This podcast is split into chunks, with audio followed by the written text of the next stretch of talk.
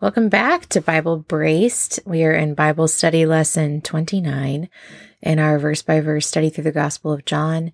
If you have not listened to our intro to Bible study lesson, and lessons 1 through 28.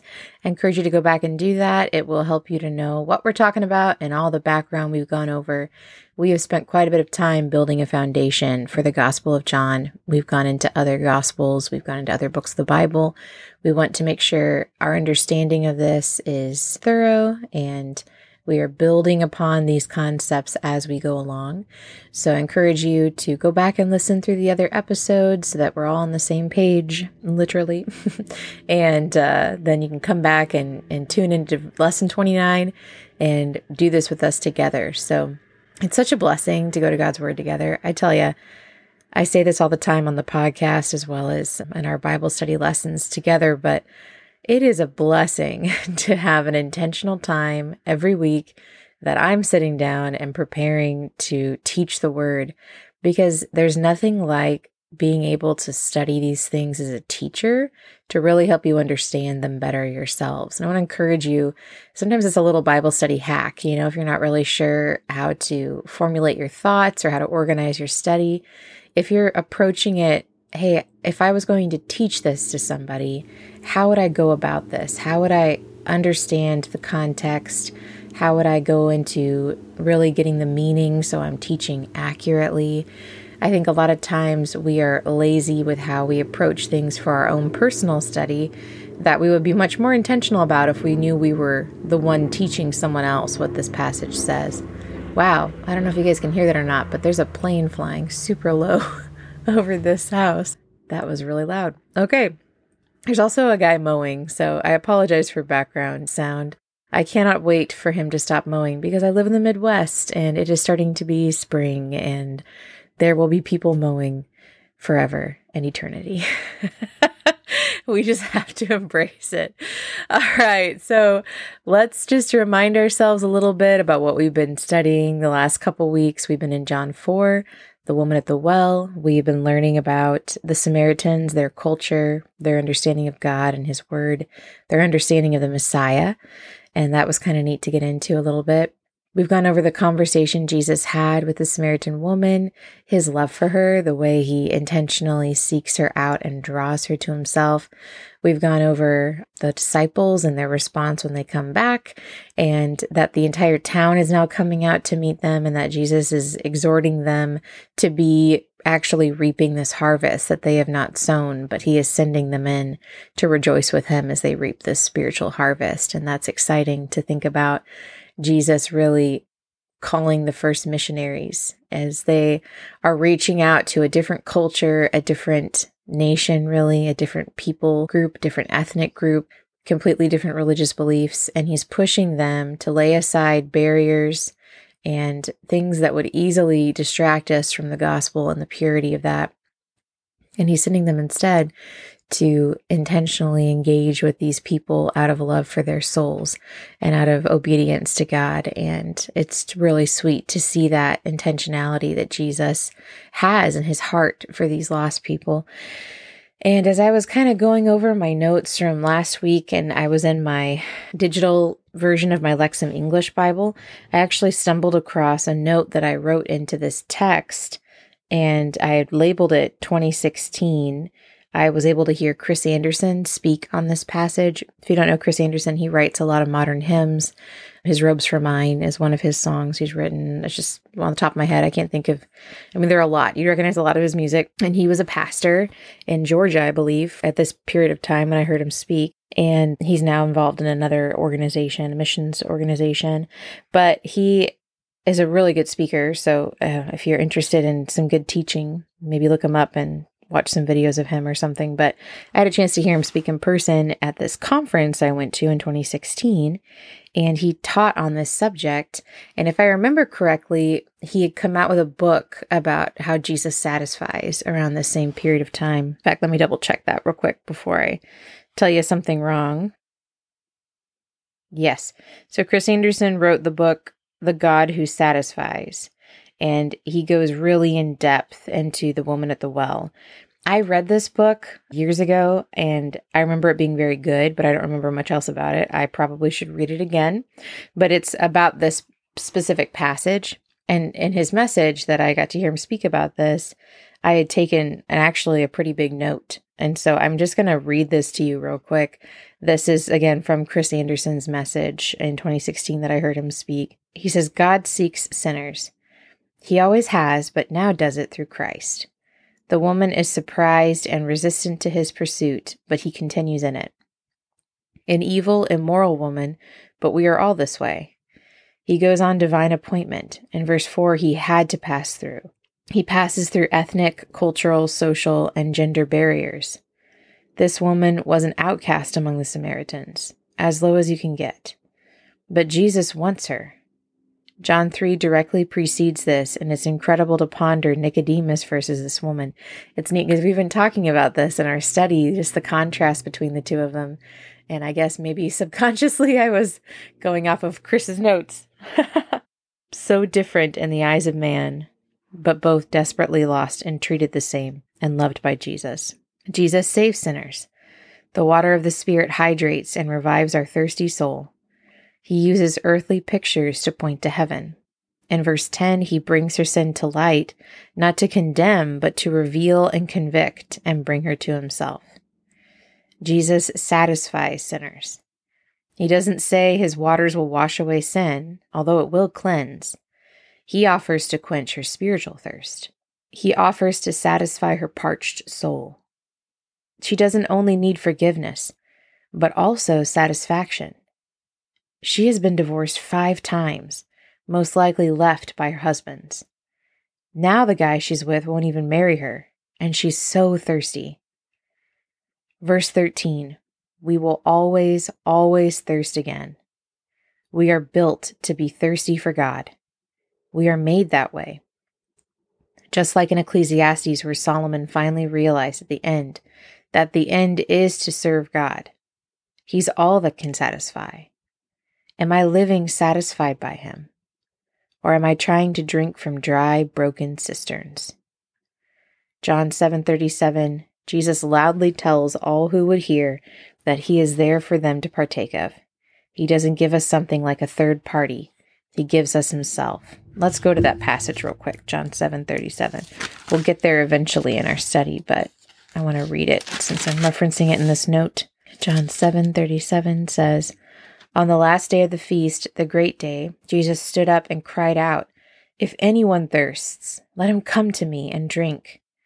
Whoever believes in me, as the scripture has said, out of his heart will flow rivers of living water. Wow, that is really amazing. Jesus is very much calling out to people in this passage.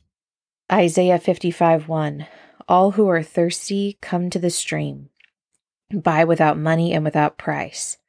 Why do you spend money for what will not satisfy? Delight in me. I am what you need. Let's go to Isaiah 55 1 real quick.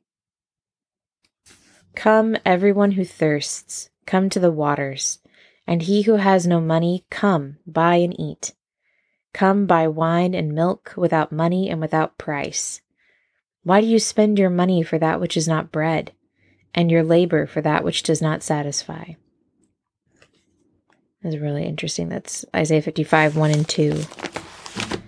And then lastly, Revelation 22, 17 says, The Spirit and the bride say, Come. Let him that is thirsty come and take the water freely.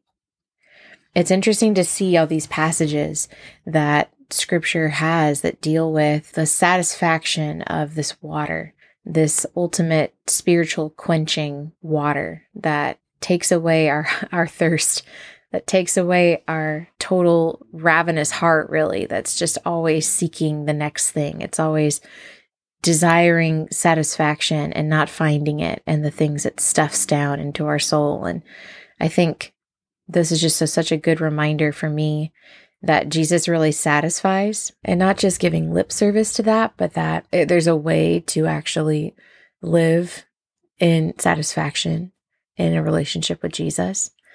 Obviously, there's such a big aspect of our relationship with God that's already not yet, right? because even though we have the Spirit, and the Spirit is so important for our walk and for our communion with the with the Father and with the Son and with the Spirit, it's so important for our communion with God. It's so important for convicting and encouraging and speaking truth to our hearts and illuminating Scripture and all these things that the Spirit does in our life, right? Regenerating us, making us more like Jesus. We've been studying this quite a bit on the podcast side of it as we went through the Trinity. So I encourage you, if you missed those episodes, to go back and listen to the two part we did on the Holy Spirit because it's definitely something we don't think about enough, I think. Just what God has done and, and the different members of the Trinity, how they interact with us and how they encourage us and, and have redeemed us and how they interact with us daily. It's really a blessing as God the Father, God the Son, and God the Holy Spirit, the three in one God.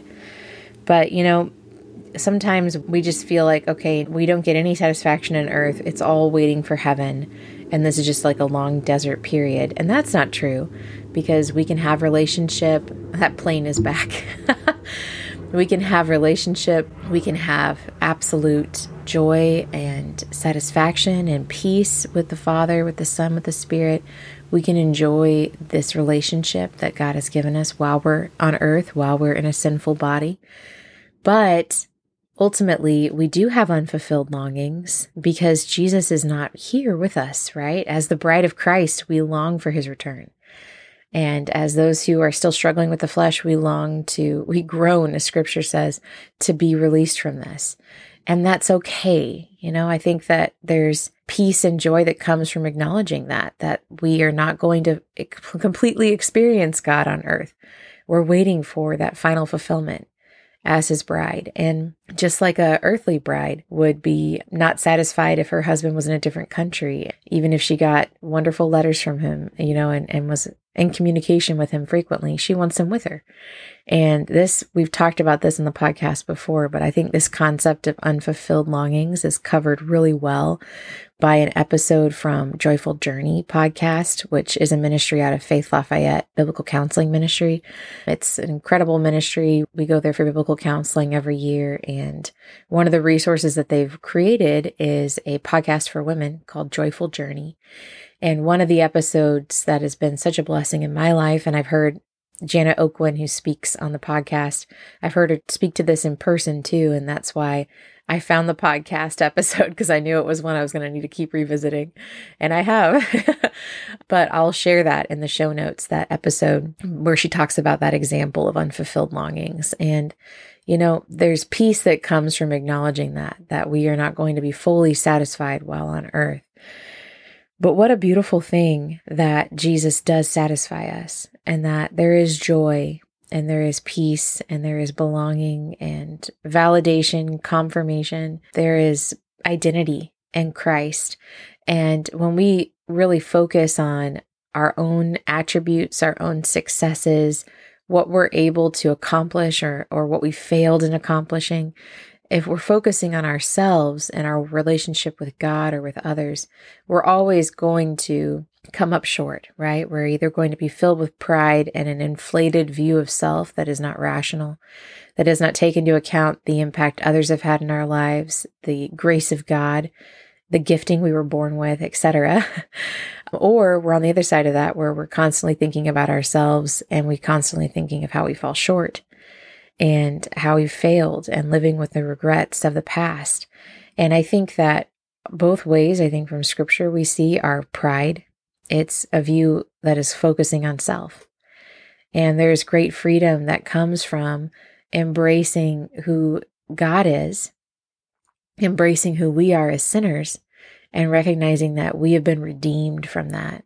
And instead of focusing on ourselves constantly, whether we've succeeded or failed, we're focusing on Jesus and what he's done and his work. And that's where we find joy and satisfaction and belonging and confidence and identity. It's not in what we can accomplish.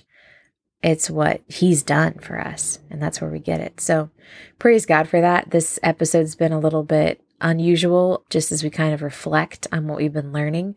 But I don't want to walk away from this woman at the well without learning as much as we can in this context and how this applies to us today. You know, Jesus satisfies. And so much of the heart of God has been seen in these passages. And so taking an episode to reflect on that and to really soak in it, I think is appropriate. And so I hope it's been a blessing to you today. I hope that God has pointed things out in your life that you need to surrender and to repent of, ways that maybe you need to worship God more appropriately, more fully, and that you will go out today not focused on yourself, your successes, or your shortcomings, but instead focused on this wonderful God who loves us and has saved us, and that we can trust Him for these things that are happening to us. We can trust Him for the future, and that ultimately he is amazing and he's worthy of our service and our praise. So I love you, ladies. We'll be back in lesson 30.